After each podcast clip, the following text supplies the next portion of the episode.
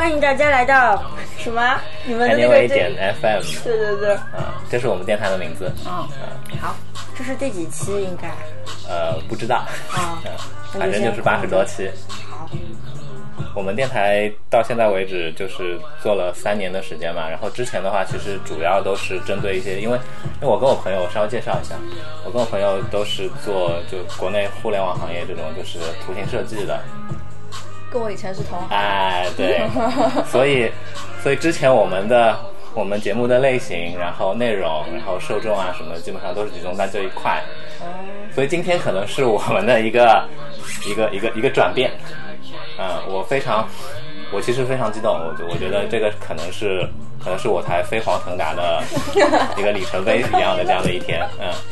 非常感谢 Yuki， 然后介绍他非常，呃，尊敬、尊敬、爱戴的、爱戴的，然后同时本人又是非常美丽，然后又又非常有才的这样的一位、呃、小姐姐，对，彩虹屁。哦，非常荣幸，谢谢大家。我本来想用文艺双馨来着。那要不 S 要不要介绍一下自己？呃、可以吗 ？OK， 我现在是一名纹身师，然后三年前是做就是 U I 设计，然后后来因为自己喜好的原因就把工作辞了，然后做了纹身师，然后就一直到现在也没有后悔，因为我觉得纹身。嗯，一方面也是跟设计相关的，嗯，然后另外一方面也是就是它提供给你的生活方式，就是是我比较想要的。嗯，其实这段经历 Yuki 之前跟我介绍过，我第一次听到的时候，我就我就觉得非常的非常非常佩服你。嗯，嗯我也是，因为嗯，可以可以这么说吧，我我工作也十多年了，然后在这个十多年里面呢，每隔几年我都会有这样的一个冲动。我想老子不干了，我也想去做我更喜欢做的事情。嗯，但是呢，往往就是被被被现实打倒了，又又回去继续继续去做这个。我懂，我懂。嗯，其实我我是第二次有这个冲动的时候真的做了，就第一次有这个冲动是大概工作了两年的时候吧。嗯，但是那时候也是觉得不知道自己如果辞职的话可以干什么，所以就还是继续工作，然后到工作了三年。嗯，因为我之前在北京嘛，北京互联网公司其实还是相对比较多的，然后后来是来了上海，上海的话其实我觉得互联网的环境相对没有北京就是没有北京靠就是超前嘛，然后公司公司的选择也少一些，然后就反正后来就还是想想想看自己能做什么嘛。嗯，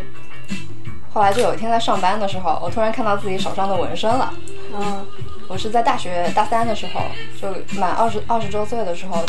纹了第一个。是哪个？这个。哦，可拍一下。就这个其实纹的也不好，但是是我那时候满二十周岁嘛。嗯，其实算算挺晚的了，现在很多人都十七十六七岁就开始纹身了。但是反正我那天就在发呆，就上班的时候在发呆，然后就看到手上这个纹身了。嗯，我觉得好像我也可以做这个，因为我我当时去纹这个的时候，那个纹身师跟我说，嗯、我当时是那个黑黑长直，然后那个纹身就说，他说我觉得你比较像纹身师，所以当时我我就想到了这个，我觉得要不然试一下。嗯，然后但是我没有跟爸妈讲，嗯，就我就直接就裸辞了。然后辞了之后就联系了一个上海的一个工作室，等全部都联系好了我就回家。那天是周三，你还记得是礼拜几？对，我记得，因为我是就是上一个周五就办完手续，嗯，然后在上海自己待了两天，嗯，在思索人生，在思索以后这条路能不能走下去，然后干完之后到周三我就回家，我妈说你怎么不上班？我说我辞了。当时你爸妈是什么反应？没有反应，就不说话了，哦、沉默了。然后反正我就后来就开始聊，聊的也不是很愉快，但是呢，我就给他们做了一个承诺，嗯，我说我是一年。如果这一年我做不出什么成绩的话，那我就回去上班。然后后来是就他们也就没没说什么了，然后我就嗯、呃、去那家工作室学习嘛，嗯，学了大概有大半年。其实大半年，其实纹身学的学习起来门槛不算高，嗯，就尤其是本本身也有绘画的基础嘛，嗯，所以画稿子什么就也不不是问题。然后你说用用机器、用针啊这些，其实就稍微用点心都可以都可以掌握，嗯嗯，主要还是个人风格嘛，对对，所以其实学了大半年，差不多基本上已经就是可以纹了嘛，嗯。就前面工作存的钱也花了差不多了，还是有一点那那个阶段还是挺困难的，但是就峰回路转，然后就刚好我弟在我老家那边，他有个朋友开酒吧，然后那个酒吧要划一块空间做纹身，然后那个老板就问我要要不要去，然后我就去了，然后去了之后一开始其实也也没底，但到底是有个地方可以去了，对。然后因为是酒吧嘛，所以其实晚上就年轻人去的也挺多的，然后有的人就好奇就会来看一看，然后就闻一闻，就慢慢慢慢就有一点作品了。然后就在老家那边待了半年吧，待了半年，到后面也存了一些钱，然后也试着，因为二线城市嘛，大家审美还是会有一些差一些，所以闻的那些东西都是就很土的那种，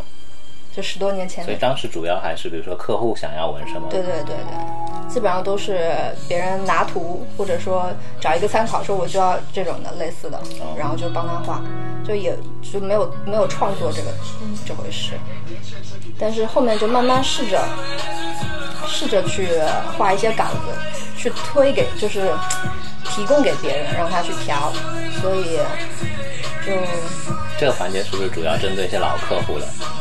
嗯，其实也不是，因为因为就是现在都是自媒体嘛，所以做纹身很多也会用微博去推广自己嘛，所以就画稿子以及嗯纹了自己比较满意的作品都会发到微博上面，然后就会吸引到一些跟你有就是认可你东西的人，嗯，然后就慢慢慢慢后来就开始有一些可以自己创作的东西了。你还是第一个找你来就是呃纹就是你创作的那个客户大概是就是那个我那个图应该还在。我找一下，或者说你当时的心情是什么？就是对我之前就画了挺多的，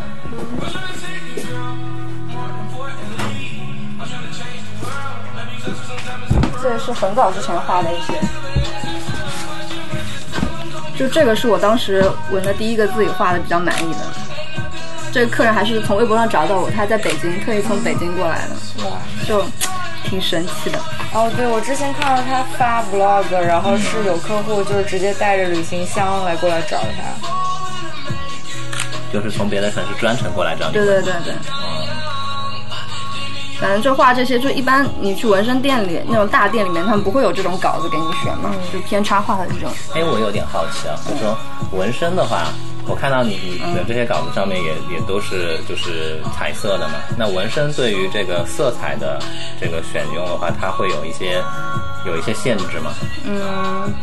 限制的话，可能就是肤色吧。肤色。对，肤色，以及说你如果以前纹过别的风格的。有的人会比较想自己就是所有的纹身都风格去统一，哦，嗯，如果抛抛开这些主观的东西，客观上面它会有限制吗？比如说可能可能有一些颜色它就不适合用在皮肤上面。嗯，还是看搭配，哦，如果说它就是纹一个单色的东西，那那个颜色就不能太浅，颜色太浅的话就是在皮肤上不显色，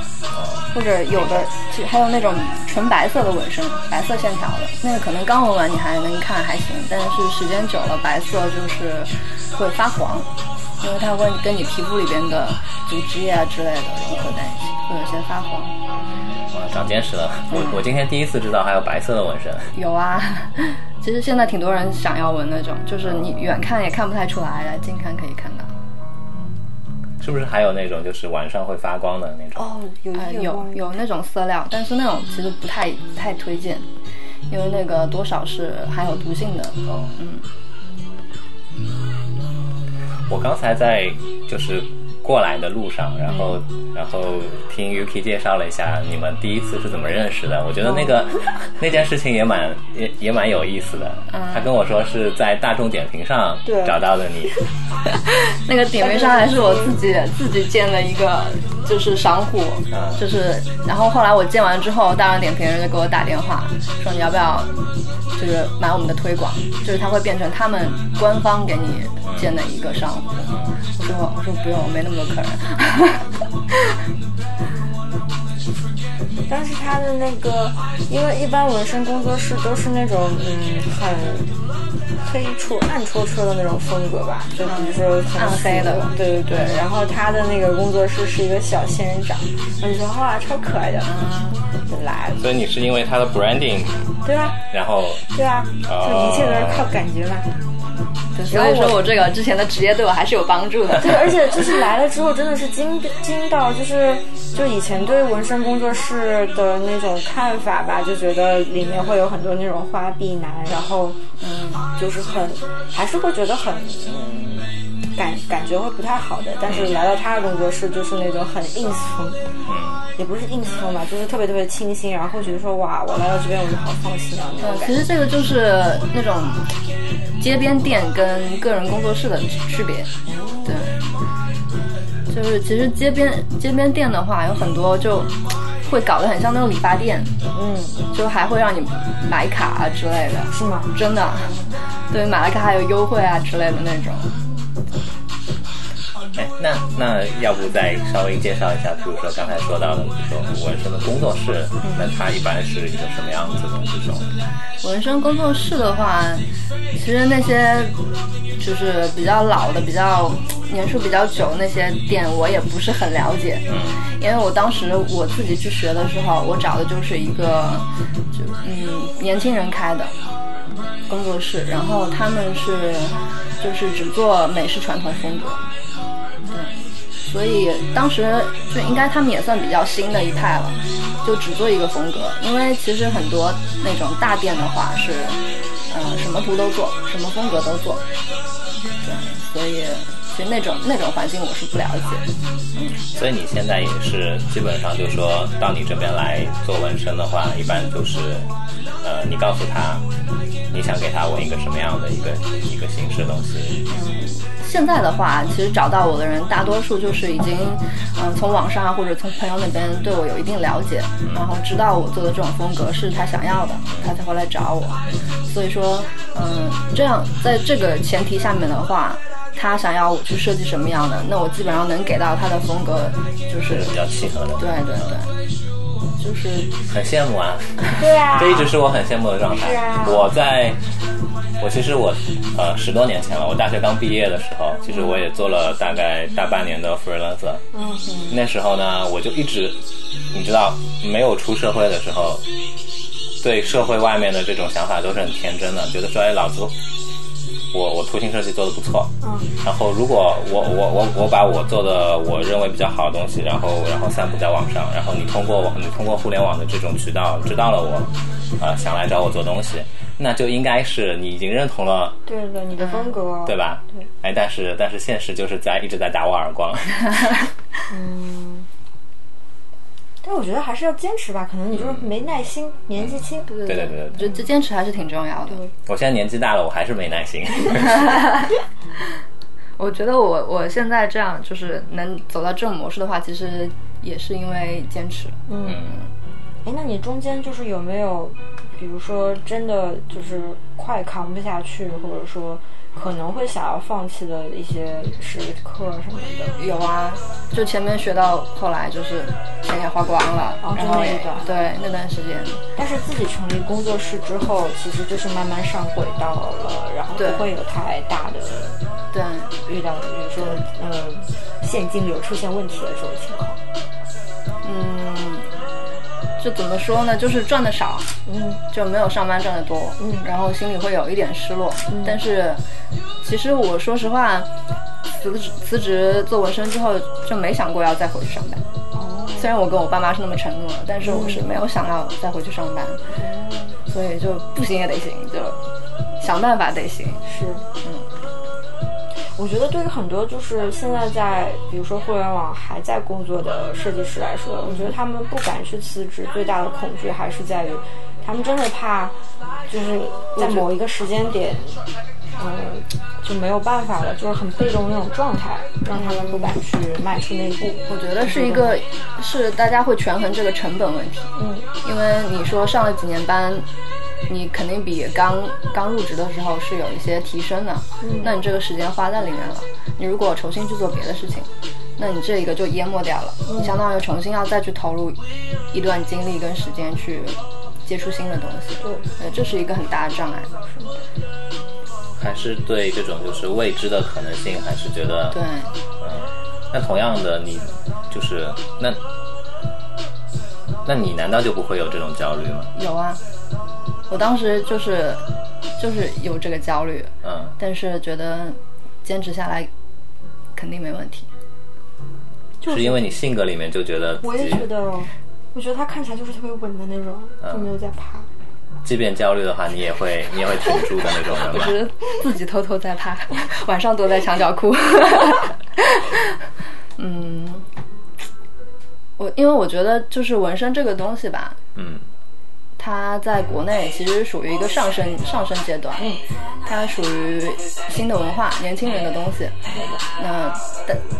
嗯，不光是人的观念，以及就是本身纹身师的素质也一直在都在提高，所以我觉得这个东西其实还是挺有前景的。而且包括现在已经就是这两年慢慢有一些有一些人去推动这个，去做一些平台的东西，帮助很多的这种原创的设计师、哦、纹身师、斜杠设计师，对对，是给他们提供这样一个大的环境。所以我觉得我其实我是我我进到这个行业的时间点还是挺挺巧的，挺好的。像我做了做了现在做了三年多，然后其实到从去年开始我就发现很多就已经就是才在上大学的学生就开始都在接触这个东西了。对，所以我其实我我觉得我还我应该算是就是嗯做这种新就是当代的这些纹身风格的第一批人，嗯，其中的一个。对，因为现在大家在推的这些比较比较当代的就不像以前看的那些纹身，就是我们是有类似插画吧，嗯，或者说是就是无法用一个一个标签去形容它的，就这种风格的纹身的话，其实就是我我现在身边这这一群朋友各个地方都有。嗯，哎，所以你现在完全可以靠就是纹身师这样的一个身份去养活自己了，是吗？嗯，对。其实现在的话，我是，呃，我是在考虑要不要拓展一些别的。嗯，譬如说。嗯，我想过要做周边产品。对，因为其实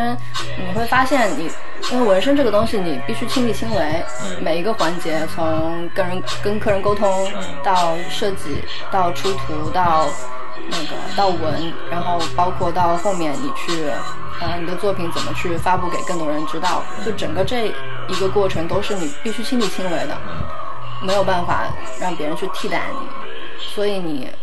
这个东西就很很花时间。所以就是基本上你工作饱和之后，你会发现会到一个瓶颈，嗯，你没有办法去做更多事情了，嗯，对，所以我是在想，就是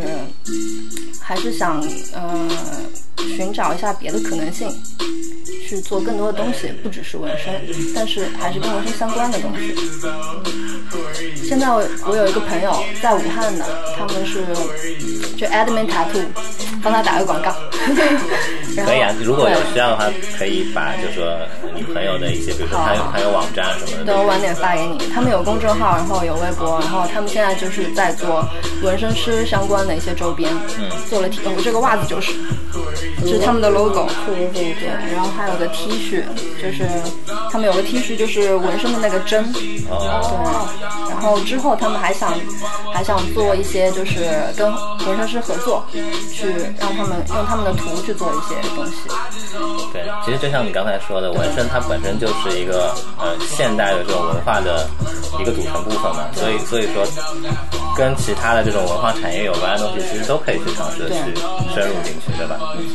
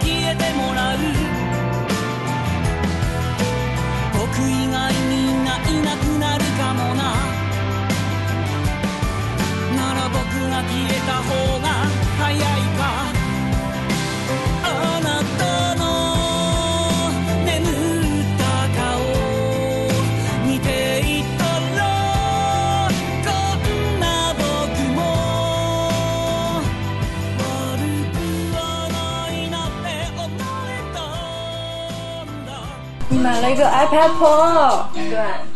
这有钱，画图画图太方便了。对，我也我也我也觉得。是吗？你也买了？嗯、我老的，我现在特别想把我老的卖掉。你可以，哎，他们好像应该可以那个吧？就用用旧的，对对对，就是抵抵一个折合的价钱。折合了就好不合算了。哎呦，一百你出来了。这个要把线给它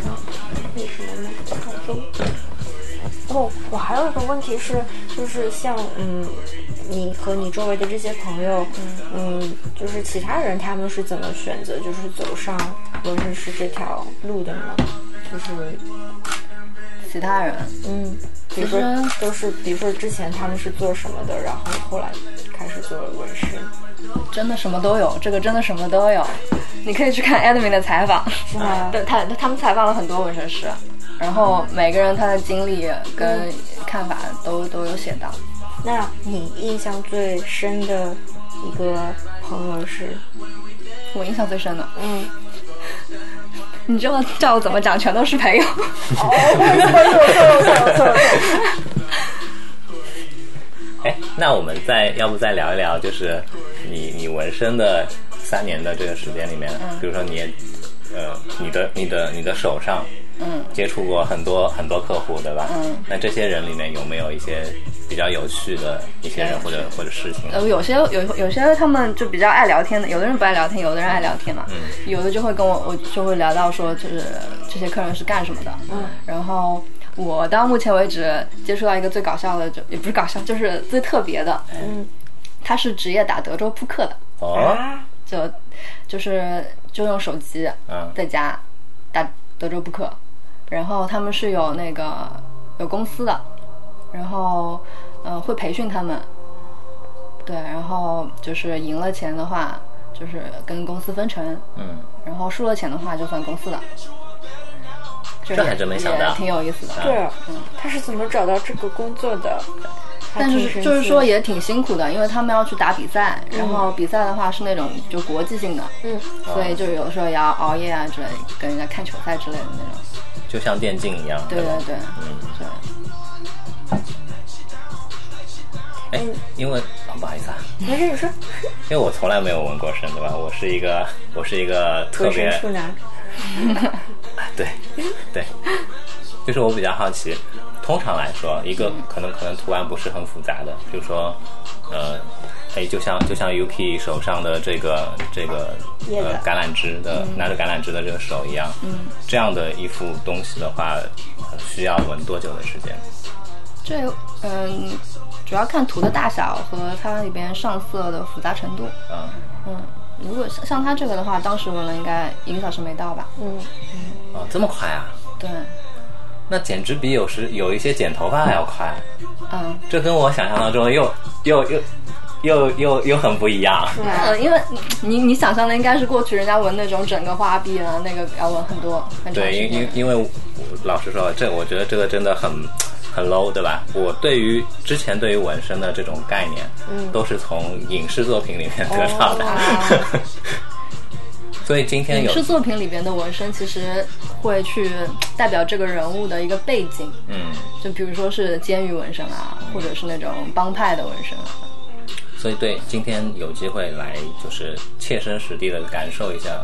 纹身到底是一件什么样的事情，然后纹身师到底是在做什么的，对我来说其实也是很重要的。嗯嗯，长见识。你可以约老师哪天帮你纹个图。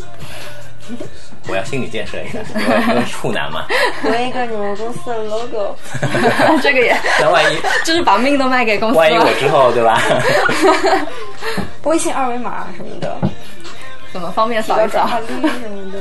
纹个付款码，收费码啊，对，收款码。那其实我觉得你刚才说到，就是纹身现在是一个什么东西？嗯，我觉得。嗯，现在对年轻人来说，纹身它不需要那么多的意义，就它其实是可以是一个很轻松的事情，嗯，不需要想太多的事情。就比如说他有某一种情绪，或者他喜欢某一样东西，嗯，他就可以说，哎，我就想纹这个，那就纹了。他只要找到自己喜欢的风格。嗯，因为我是一个很矛盾的人，嗯、对有些事情我非常任性，但是对另外一些事情呢，我会有特别特特别特别多的顾虑。嗯，我有时候我就会在想，其实其实，在之前我也有想过说，哎，我要不要去纹个身？嗯，但是呢，每当这种想法出现的时候，我的顾虑也就来了。我想，哎，到时候如果我不喜欢这个图案了怎么办？嗯，我后悔了怎么办？因为这感觉就是一个永久性的东西嘛。对。对，我原来也跟你有一样的想法、嗯、然后后来是因为就是周围的朋友他们开始随便乱纹身之后，我就觉得就是今天不开心了纹个身嘛，今天开心了纹个身嘛，失恋了纹个身嘛，之后就是受周围朋友的影响，就会把这件事情看得没有那么嗯，对，可能我自己是一个嗯，我觉得我从潜意识里面是一个非常不负责任的人，嗯，我不想负责任，嗯，所以我也不想对自己负责任，哦就不想为自己现在这个想法负责任。哎，对，懂了。说不定你哪天就来感觉了，就很想纹一个。有可能。我觉得其实现在就是年轻人的话，就九零后、九五后啊这些，他们就不存在说什么，就以前老一辈那种什么身体发肤受之父母啊、嗯，就没有这种观念。就我这种老一辈。也没。我不知道你多大的，我没有再说你。我其实蛮老的。哎呀，暴露了。他跟我家猫一样，不太喜欢拍照。是吗？他是怕那个快门的声音嘛、嗯。我家的猫每次看到我把镜头对着它，嗯、它就一定会把脸别过去。啊，永远捕捉不了，嗯，可惜。然后我觉得现在人的话，嗯，就可能过去的人觉得纹身是一个挺社会的事情。现在的话，其实它只是一，它是文化的一部分嘛，对吧？对，一方面是文化，还有另另外一方面就是个人情绪的表达。就我我其实我客人比较多都是年轻的女孩子，嗯，然后她们的话，其实找如果说找我是定制设计的话，嗯、一般来说她们想要的东西就是自己内心想要表达的，或者说，呃，想要寄托一种类似希望啊之类的东西。其实所以说纹身这个东西更多其实是给自己看的，而不是给别人的。对对，是这个意思。而且对于好不好看的定义的话，嗯、呃、现在有很多纹那种就是很很随意的那种风格，嗯，就跟小孩子涂鸦一样的那种，嗯，那种从传统的审美来说是不好看的，嗯，但是就会有人觉得它是有意思，并且自己觉得有意义，就觉得是好看的，嗯，所以其实我觉得现在从纹身从纹身上面很多人也在重新定义这些标签，就是美跟丑，有意义跟没意义，就是这样。哎，那我另外也比较好奇啊，那像国内像现在这种比较现代的这种这种纹身的这样的一个、嗯、一个一个圈子吧，嗯，它现在有多大？相当大，相当大。对，就是会有人专门去做那种无意义的纹身，嗯，但是你从这些无意当中也会觉得是有有一定意义的，嗯，就就是我其中我认识一个纹身师吧，嗯，他是呃以前给客人纹了一个点。就一个点，一个黑色的点，嗯，然后他自己把那个点用电脑放大了一百倍，然后就变成那种就很不规则的形状，哦，然后他把那个放大一百倍的图纹在自己身上。哇，对，好会玩啊，在家。然后他还有他之前还收了个徒弟嘛，嗯，然后徒弟想练手，嗯，然后他就让他徒弟在他身上纹，就纹了四个字，就徒弟纹的。啊，这么直白。对。所以现在你的工作室的话就是一个人，呃，还有我男朋友。哦，对，然后他是做手针，手针就是不用机器，就只用那个针，直接用手扎。手针的话，现在在在国外其实已经很多人在做了，国内的话慢慢开始也多起来了。手针，对，手针更更复杂还是怎么样？嗯，其实不是复杂，它就是更简易。嗯。就因为你如果用机器的话，你需要电源，需要这些线，需要呃手柄，需要针嘴，就是这一套东西嘛。但手针的话，你只要有一个塑料，有一根针，然后一些清洁的东西，嗯，就可以了。所以是就是挺随意的一个东西。像国外的话，很多人就是会买了这些材料，自己在家给自己扎。哦，嗯。那它和机器就是在比如说嗯，图形的表现上面会有什么差异吗？嗯，它是有一些限制的，嗯，比较适合做线条的东西，哦，简单的线条、简笔画之类的东西。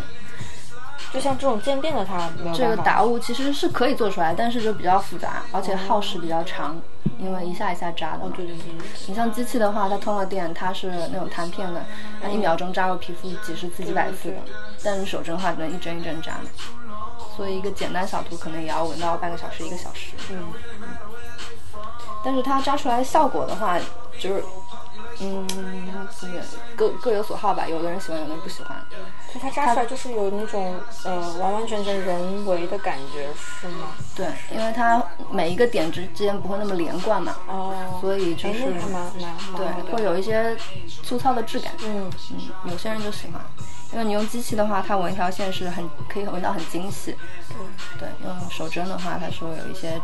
颗粒的质感。嗯，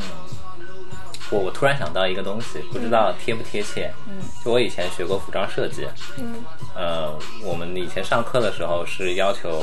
这这个是我当时也是放弃服装设计的一个很重要的一个原因。就就就要上上机器踩缝纫机什么的，然后当年那个工业的缝纫机，有些东西你需要用工业缝纫机去去去踩线去干嘛，但是有一些东西你需要用手，嗯，要用用用用手去缝，比如说比如说西服的纽扣啊什么的，那那个地方肯定是手缝出来的，是，然后是是不是会类似这种感觉？呃，会会，差不多。有，他他可能没有见过那个就是多排针的那个啊，我真没见过。对，那那个是有点像缝纫机的那种，就是我不知道怎么去说，因为我也不是太懂，但是给我的感觉可能是一个是偏，就是你拿一把尺子画一个横线和你徒手画一个横线的感觉，对对，类似。今天感觉就是给一个小白在普及这个我，我也在学知识，我觉得特别好。我可以给你看一下那个针。哎，好啊。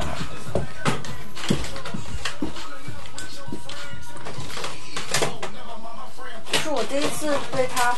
纹那个多排的，我也是吓了一跳，因为你想象就是有一根针在你肉里面扎，会有十根针在你们肉里面扎，然后我我以为那个会非常痛，但实际上就还没有单根的痛，我也不懂为什么，因为这手法是不一样的。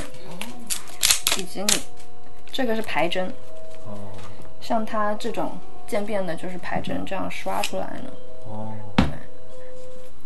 哦，所以这个还是需要手工去。嗯，对的。但是这个不，这也得用机器。哦。机器的话，它其实是。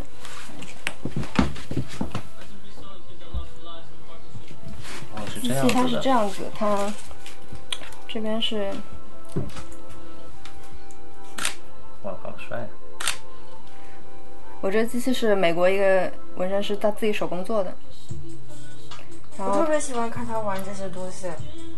它其实是一个，就是一个电路，嗯，它从这边是插钩线的，嗯，就这端进去，这端出来，嗯，然后这个，没事没事，这个电从这边进去嘛，嗯、然后连到这边，从从这个弹片连上来，嗯，一直到这里，然后这边有一个接下来的线，哦，然后接到这个线圈，接到线圈之后。再从下面绕出来，绕到这里，嗯，出来，嗯，然后呢，它的原理是这样：就你通了电之后，嗯，不是接通了线圈吗？嗯，线圈就会影响磁场嘛，哦，它就会把这个弹片吸下来，哦，吸下来之后，那你其实这个电路这里有断开了，对，断开了它就没有磁性了，对，所以这弹片又弹回去了，嗯，对，不断的在，对，它就不断的在这个，哦，对，就带动你的针是这样子，嗯，我没跟针。就拿这个吧，这个针是这样扣在这个上面，从这里穿过去扣在这个上面。哦。对，然后你看它带动的话，其实它就是上下上下，哦、上下上下在你皮就扎到你皮肤里去。你操作的时候是是是用手去？不是不是，我可以接通一下给你看一下。帮我拿一下那根线吧，就是蓝色塑料塑料袋的。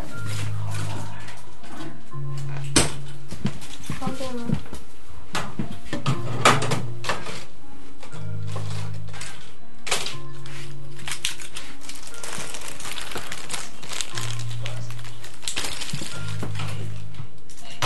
好可惜啊，这不是一期 vlog 的节目。哎呀，真的。这是手柄，然后这是针嘴。其实正规操作都应该戴手套的。这个是脚踏，就纹身的时候呢，你是通过脚去控制它的点。这个袜子，就你这个踩下去的时候，它就通电了。嗯，你可以看，因为现在很多人用马达机，我这是弹片机，就是比较传统的。马达机的话，里面是轴承。一方面是复古，还有方面是它适合，因为弹片机力量会比较大，就出针的力量会比较大，就是适合做那种粗线条的东西。哦、嗯。然后马达机的话就相对柔和一点，嗯嗯，就适合做细线的、比较细腻的东西。对，就这样。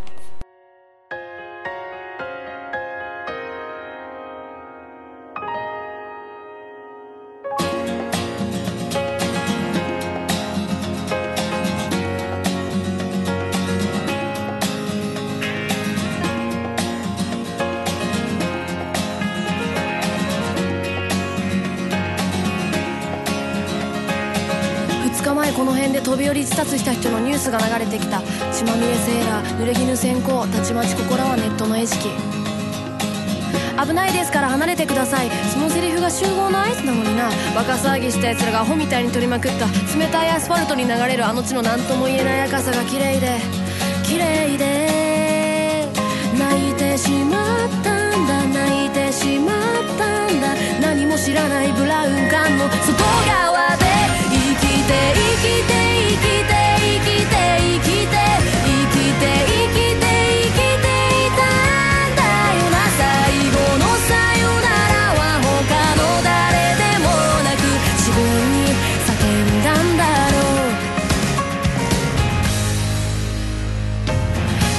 最後に流した涙、生きた証の赤い血は何も知らない大人たちににびょうで拭き取られてしまう。立ち入り禁止の黄色いテープ、ドラマでしか見たことない、そんな言葉が飛び交う中で今彼女は一体何を思っているんだろう。遠くで遠くで泣きたくなったんだ、泣きたくなったんだ、長いはずの一日がもう遅れる。生きて生きて自己上了一节文史课，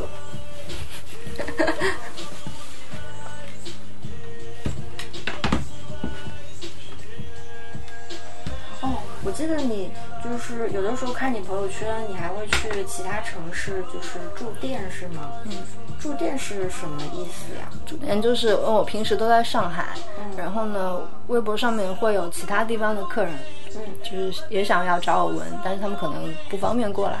哦、所以其实，呃，比如说一个城市有十十来个客人要找我，嗯、那我可以把他们就是集中在一个时间，哦、我去那边，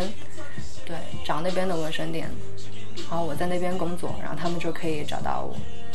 这个还蛮就是嗯，就是大家都会互相帮忙，对吗？就比方说一个在，我记得你一直去成都，嗯，所以说呃，成都那边你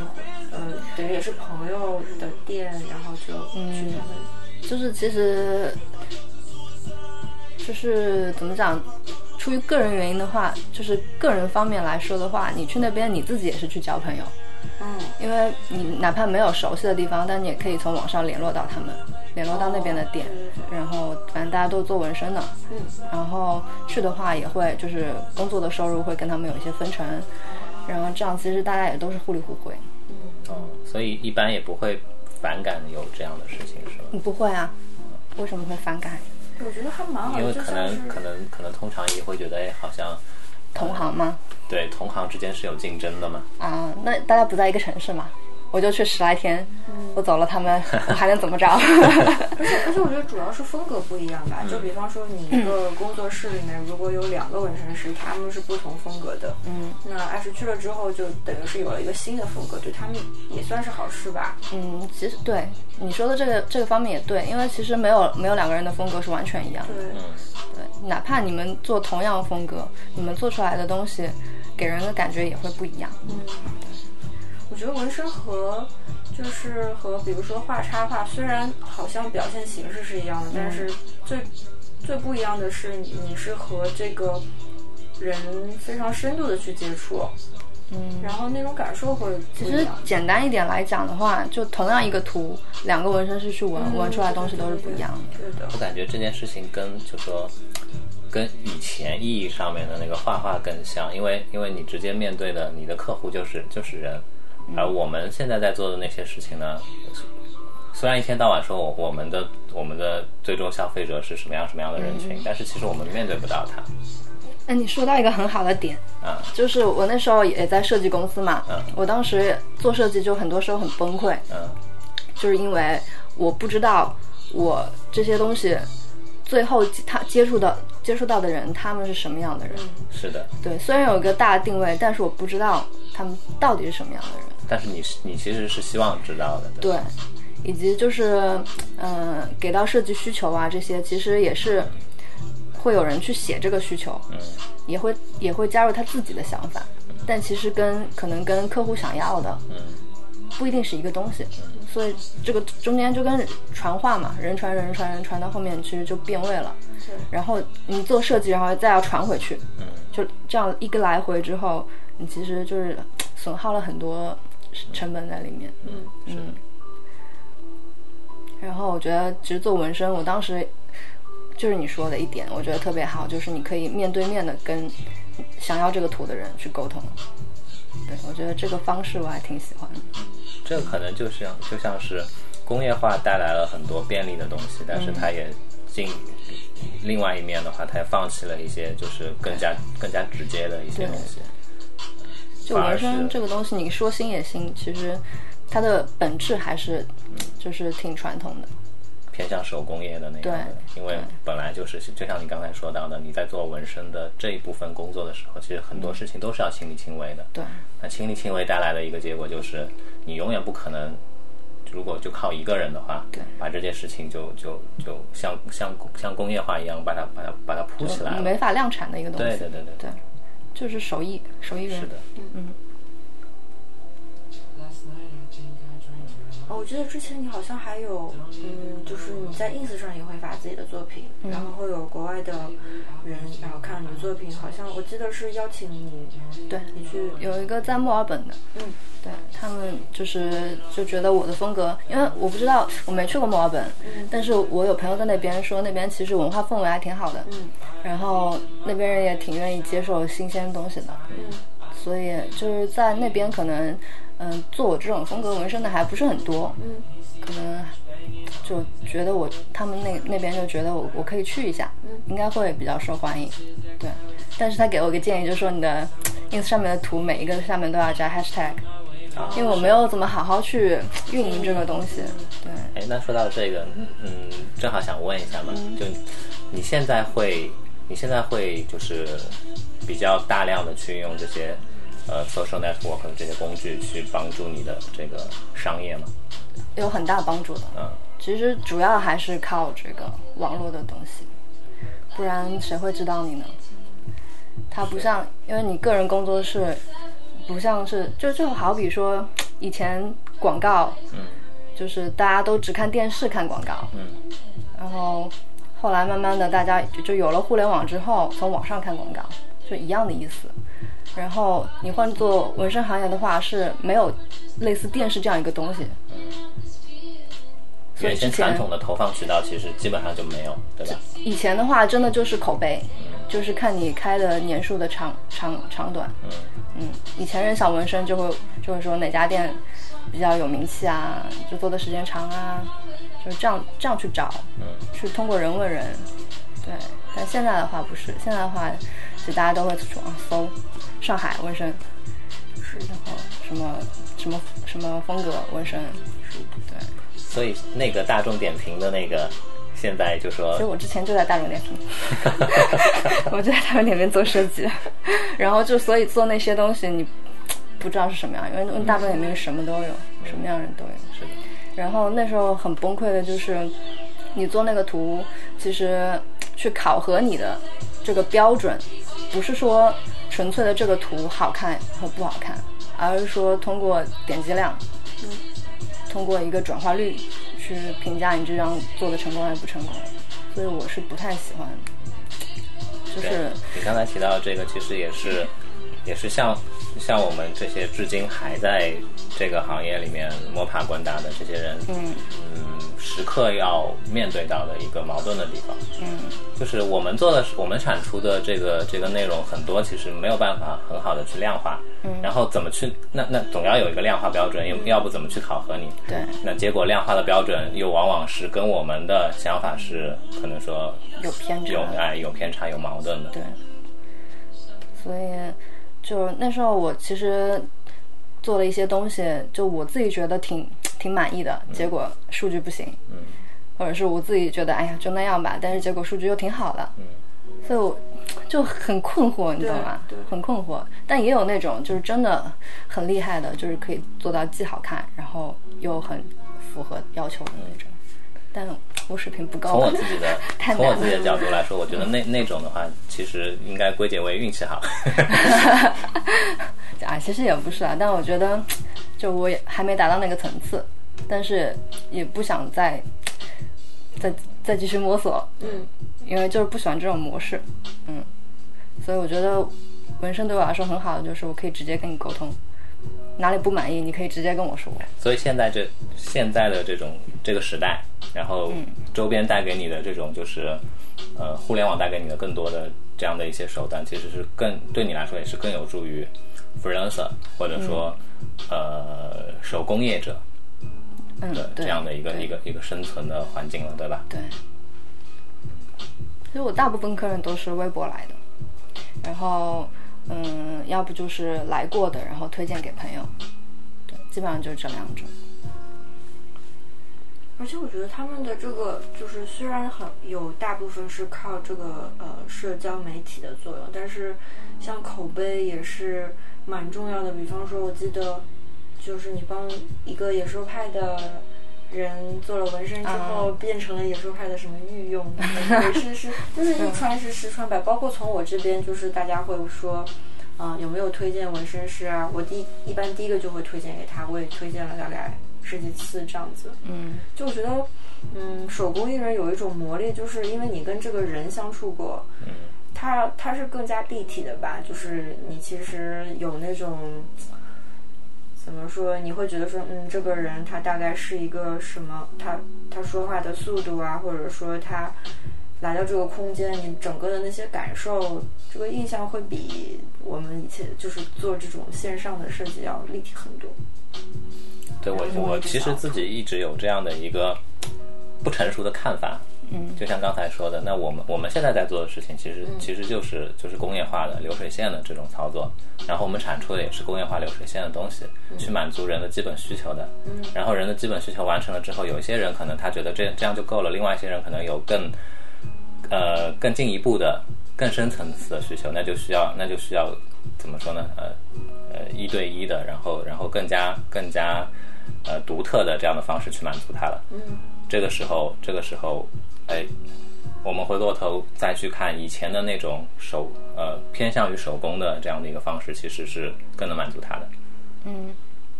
其实说到这个，我那个就是做这个纹身平台那个朋友、嗯、Admin Tattoo、嗯、然后他们那个、嗯、创办人老刘，嗯，他做过挺有意思的一件事情、哦、他去就拿那种呃雕刻打印机吧，应该是、嗯、就是就改改改造成改造成了一个纹身打纹身机、哦、就用机器去纹身，它其实就是在在在表达这个冲突，因为纹身本来是一个很手工的事情，它去让机器去纹身。你这朋友是个艺术家呀、啊，就挺艺术的，对。他应该做个做个展览什么，还应该蛮有意思的。对，然后你前面说的那个一百倍的也挺像一个艺术家会做的事。他就是个艺术家，嗯，不错不错不错。对，他就他平时就做行为艺术，哦、嗯。然后他还呃，就是倒吊纹身，就把自己吊起来悬空的，嗯，那种。自己给自己纹。嗯、呃，自己给自己纹，不是不是，他是给别人纹，就把自己吊起来，然后去给别人纹。就是你的视角，你的整个状态都是颠倒的，嗯、然后去给别人纹身。他在做这件事情，其实就本身是一个一个一个行为艺术，对对。然后还有还有还有一个他们的一个也算是一个作品吧、嗯、就是呃两个纹身师在一个客人的背上、嗯、去下五子棋啊，用就是先先把那个格子给纹好、啊、然后两个人拿着纹身机去下黑棋跟白棋。哇塞，对，这也是他们就是行为艺术的一个作品。哎，那他们这些作品在就是艺术行业，比如说主流艺术行业的接纳度高吗？就是说它是一个偏地下的状态呢，还是说是一个比较就像纹身本身一样是一个现在慢慢变好的环境？我觉得是在慢慢变好，但是整个来说还是偏地下吧、嗯、但是他们之前就是其实 V I C E 有采访过他们，嗯，就是新世纪纹身战士。哦，他们之前还做了那个纹身车的活动、嗯、就是买了一辆面包车，然后从从北京出发哪里，反正就是北京到广州，就整个一路、嗯、到哪里走到哪里纹到哪里。对，他们其中有一个人就是现在的纹身纹身工作室的名字叫到处纹身对，所以他也是会贯彻他那个名字到处去纹身。对，完了，今天这期节目录完之后，我我的心里又我又不想工作了但是这个就是本期节目的目的啊、嗯、就是拯救广大九九六的设计师们，然后程序员们、嗯、激发大家的潜力什么的。可能可能你现在很久已经不在这个行业了，对吧、嗯、那前段时间前段时间其实互联网公司这边就爆爆出了一个比较很多人都在讨论这件事情嘛，马马云的那个，哎，对对对对对，那、嗯啊、你竟然知道？我我当然知道啊，啊我还没有脱离社会呢，没有成仙呢。我觉得这这就是很混蛋的言论嘛，嗯、资本家资本家剥削人的这个这个吃相实在太难看了，嗯。哎，你原来从就是互联网公司辞职的时候，是得到所有人的支持了吗？就是大家都会嗯不为你，基本上没有人支持。现在呢？那现在呢？就是基本上都在支持。那你开心吗？当然开心啊！对，我觉得你靠一己之力，对吧？对啊，是的，对啊，让他们全都打脸。对对对的。太爽了，这种感觉。对的，而且他其实做这件事情是在很早之前嘛，因为九九六如果是今年的话，他是三年之前去做这件事情，勇气算是蛮大的。嗯。就之前就是辞完职，然后我爸就一直不跟我说话，然后每次回家也都是气氛很凝重。对，然后现在的话就就会问我，哎，生意怎么样啊？说啊，你你自己早点睡啊，你别别太辛苦啊，就就态度就有很大的转变。嗯，我觉得其实你嗯做什么事情，其实大大多数人还是会看你结果。对，就过程东西只有自自己知道。是的。哎，我还有一个小问题啊，就是说可能你在从事纹身之前，呃，纹身或者说呃插画。是你一件喜欢做的事情，是你的爱好，然后你把它变成职业之后，嗯，这个看法会变吗？嗯，大变没有变，但是会有一些自己比较烦躁的时候。做纹身也会让也对也 会, 有会有烦躁的时候，但是还是就是对这个事情还是喜欢的，嗯，就不会不会说烦躁到想要放弃，就不像之前工作的话，其实烦躁到一定程度是想要放弃的。但这个事情就怎么讲，你给别人做事情和给自己做事情是两种感觉。嗯，的确是这样子。嗯，然后我觉得还有一个就是心态上的转变，就是你上班的时候，因为工资是固定的，时间是固定的，嗯，你其实不求上进的话，混日子很好混。嗯，对，仿佛在说我。然后，但是纹身这个行业什么都是不固定的，嗯，所以。你就只能逼迫自己去不断出作品，去不断探索新的东西，不断让大家认识到你，所以其实还是嗯状态还是挺不一样的。所以我刚才有问到你对就是你你在从事纹身这个职业的时候会不会有焦虑，嗯，那你对未来会有焦虑？未来的话现在来讲呢，以前是是是会想要规划，嗯，哎，说我两年之后想做成做成什么样子，但其实这些东西规划了根本没有用。嗯，其实我现在都不知道下个月我能纹多少图，能赚多少钱，不知道。但是我觉得其实有一件事情，怎么讲，就是你去不断的去创作，就只要你做好这一点，其实没有那么多要担心的。就是你持续去表达自己，就肯定会有。坚持下去肯定会有更多人看到你，所以就反正就做好每一天就好了。嗯，其实我问你这些问题的时候，我自己也在问自己。嗯嗯呃，我我刚才说了，我是一个很矛盾的人，有些时候我很任性，我就是说我任性的一些想法。我一直都是觉得，嗯，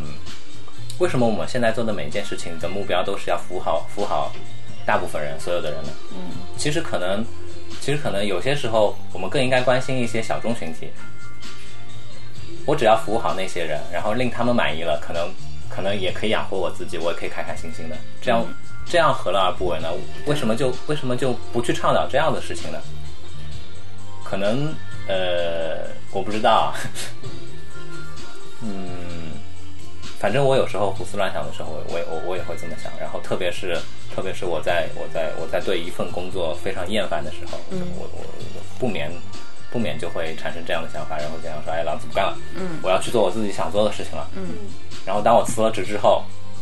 当我辞了职之后，然后渐渐的冷静下来，然后开始焦虑，开始焦虑，哎呀，不行不行，手无缚鸡之力，我除了、嗯、我除了会画点 icon， 我什么都不会，嗯。后来没办法了，又又又进入了又进入了另一个体制，嗯，又去混日子了，嗯。所以我特别，我其实特别羡慕，或者说，嗯，特别崇拜，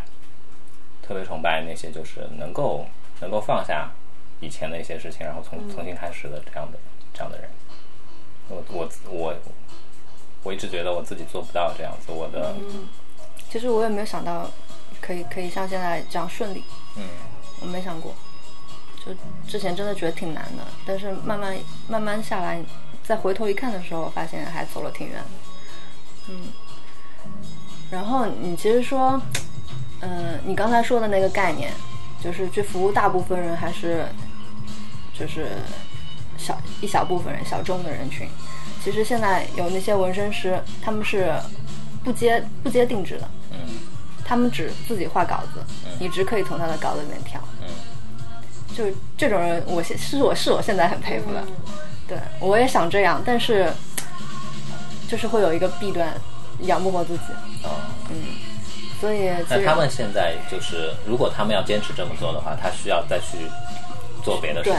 对，有一些可能做模特啊，就。找一些其他的、其他的副副业吧。嗯，其实那个，我我觉得之前那个就 Admin 也问我说，嗯、他说，其实大家都是从那时候差不多那个时候开始做这种比较新的纹身，嗯，然后就觉得我的客人会比较多，问我为什么。嗯，其实我觉得，嗯，就是因为我东西还不够小众，还是挺还是挺大众的。所以我觉得，你真的要走那条路的话，势必是会很艰难。嗯。但是你真的想坚持的话，你其实就是想好了这个，你去付出一些代价，多做一些别的方面努力，就可以弥补弥补到了。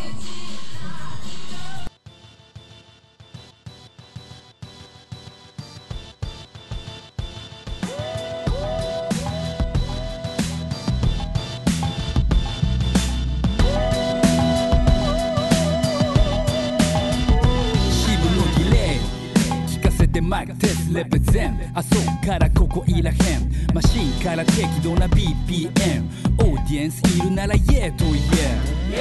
燃え尽きたわけじゃねえ奥の方閣下の頃日だね探してる爆裂するきっかけあの素晴らしい日々を once again そろそろもうほぼぼっともうちょっと無自覚そうだねマー君とかター君とか頂上の見たく輝け売れたいマシュマロ透明肌のジョーク磨く酒場でダバダバダシュビドゥビドゥバゲン生握る直に裸でサチサチわだちはみ出しまたサチサチ涙目駆け出し等身大だの想定内の展開を打破したいこの商店街の先に絶対奇想天外な出会い片手に行くばくかのマネ心に花束たまに口内炎キャッチザビー猫背に人生侍ではないうちの祖先骨の髄まで中庸平凡パンチにかける中高のエピソードエピローグまではまだ相当哎纹身应该没有这种什么青春饭的概念吧应该是时间越长手艺越好吧嗯，这也不是。以前的话是，嗯，以前的话是就找老师傅，嗯，老师傅纹得好。嗯，现在不是，现在是因为大家都认风格，嗯，所以你其实风格迭代是很快的，哦，就不断会有新的东西出来。那你会去放弃自己的风格吗？比如说，因为有一个所谓的这样的趋势出现，不，不会，不会，嗯，因为那样不就是跟风嘛？对，那样是其实没有意义的。对。就是我就想听这样的话嗯就是怎么讲流行什么你做什么嗯那那那你的价值是什么嗯你不还是一个工人吗对那还不是跟以前在流水线上一样吗对对就这个东西其实怎么样你会传播的快其实还是你你得有个人特点嗯嗯然后嗯倒也不是说是为了这个去坚持一个风格、嗯、而是说你自己的画图习惯，呃，工作的手法习惯，就这些东西，多方面都会促使你就是擅长这做这一种，嗯嗯，以及个人的审美也是。就比如说你平时就是就是喜欢打扮的很简单的人，你硬要去穿的那种就是不适合你的风格，那其实是很别扭的，嗯，嗯会觉得格格不入，对吧？对。别人看着也不顺眼，你自己你自己也会觉得很别扭。对。对那你觉得，嗯，在你个人的风格形成的过程当中，就是哪一些影响的因素会比较，就是哪一些会起到一些比较关键的作用呢？比如说你经历过什么之后，它会让你更知道说，嗯，这个是我的风格，这个是我的客人特别喜欢我的。就举个例子吧，嗯、就嗯、呃，其实我我现在作品里边有一个系列，嗯，是那种色块的风景，嗯。那个的话其实一开始不是我自己想要去做这个风格、嗯、是有一个客人他找了一张图给我，他说我要纹这样的、嗯、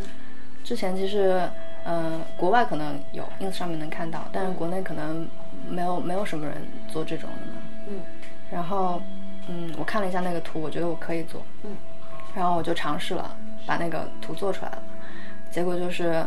发发到微博上之后就很多人喜欢，就不断的有人说我要做这种的、嗯、我要做这种的，其实慢慢慢慢就形成一个系列了。这个作品一旦多了之后，其实它就代表了你的一个风格了。对，所以我觉得其实跟客人也是互相推动的。嗯，就有时候客人也会给到你一些灵感、嗯、就是你自己去，像我自己画稿子的话，其实想法也是会有有限嘛，嗯，但是，嗯，定制的话，他们会想要纹一些你根本想不到的东西，嗯，所以这个其实对你也是有好处的。哎，那除此之外，纹身师之间会交流吗？会啊，纹身师之间，其实大家其实会互相看作品，嗯，然后，嗯，会交流一些纹的手法，对。但是就是还是会尽量去避免跟别人过于雷同。哎，我刚才又突然想到一件事情，现在会不会出现这样的纹身？就是因为皮肤是会是会嗖嗖的嘛，嗯，啊，然后你你你可能不同的动作也会也会带来就是一些一些相应的变化，嗯，然后会不会去针对这些特征去做一些相应的纹身？比如说平常的时候是这个样子的，嗯，然后然后比如说我把我把我把我把我我把手全曲起来的时候，它可能就变成另外一个造型了。嗯，也有啊，就之前我有个朋友，他就是在这边纹了一个日本的那个就是百鬼夜行里边的一个灯笼怪、嗯、然后他的嘴刚好是开在这里的、嗯、所以你手手臂这样合上的时候它是闭嘴的、嗯、这样是打开的、嗯、然后也有人在就这块纹蝴蝶，那个蝴蝶其实是可以动的。对，然后我之前还给我一个客人就纹了两个跳舞的人，就是低俗小说里边、嗯嗯，那两个人的跳舞的那个动作，左手一个右手一个。约翰·屈服他跟那个胡马瑟曼是吗？对、嗯、他们俩不是那段很经典嘛？对对对。然后他纹在这两块，就是大臂这块，然后你手动的时候它其实你这块肌肉是有一个是的是的收缩，所以就是其实你也是会有一些感觉他真的在跳舞，人肉挤压 F 对蛮有趣的。嗯，我如果纹了的话，我就会一天到晚去健身房举铁哎，真是要好主意。现在有很多人买了健身卡之后，对吧？嗯，然后就没有动力去。嗯，我有很多人加了我之后说：“哎，你等我瘦下来，我找你纹身。”我想说，今天特别感谢，感谢艾诗来，就是接受我们的这个采访，因为我觉得，就是因为我觉得很多人其实是缺少一个人去，嗯，鼓励他们，或者说形象去告诉他们说啊，其实这样子生活也是可以的。不是鼓励大家辞职，是鼓励大家做喜欢的事情。对对对对对，一定要做喜欢的事情。就有时候面对面对一些选择的时候，有有一点勇气，对吧？啊。对，本节目由 Anyway.fm 与 Basic Lab 联合提供。与 Basic Lab 和 Anyway.fm 一起认识那些可爱又可靠的姑娘们吧。Basic Lab 是谁 ？Basic Lab 是极简成分国货美妆。过敏了，来用极简成分给皮肤做个减法吧。感谢大家收听我们的节目。如果想要获得更好的收听体验，不妨尝试我台推出的付费会员计划，详情请见官网 anyway.fm 斜杠 member。 同时每一期节目提及的相关内容都能在官网上找到。如果你需要联系我们，可以直接在官网 anyway.fm 上留言，也能通过邮箱 hello at anyway.fm 来信。在微博、推特上搜索 anyway.fm 即可找到我们的官方账号，上面会不定期的发布一些即时消息，欢迎关注。同样，你也可以订阅我们的邮件组安妮微有报，订阅地址请见官网侧边栏链接。我们努力的目标是让你的听觉更懂视觉，付费会员的听觉一定更懂视觉。当然你也可以在各大泛用型播客客户端，网易云音乐、荔枝 F M， 呃，没有喜马拉雅 F M， 现在是蜻蜓 F M 上搜索 Anyway.F M 找到我们，两个礼拜之后再见。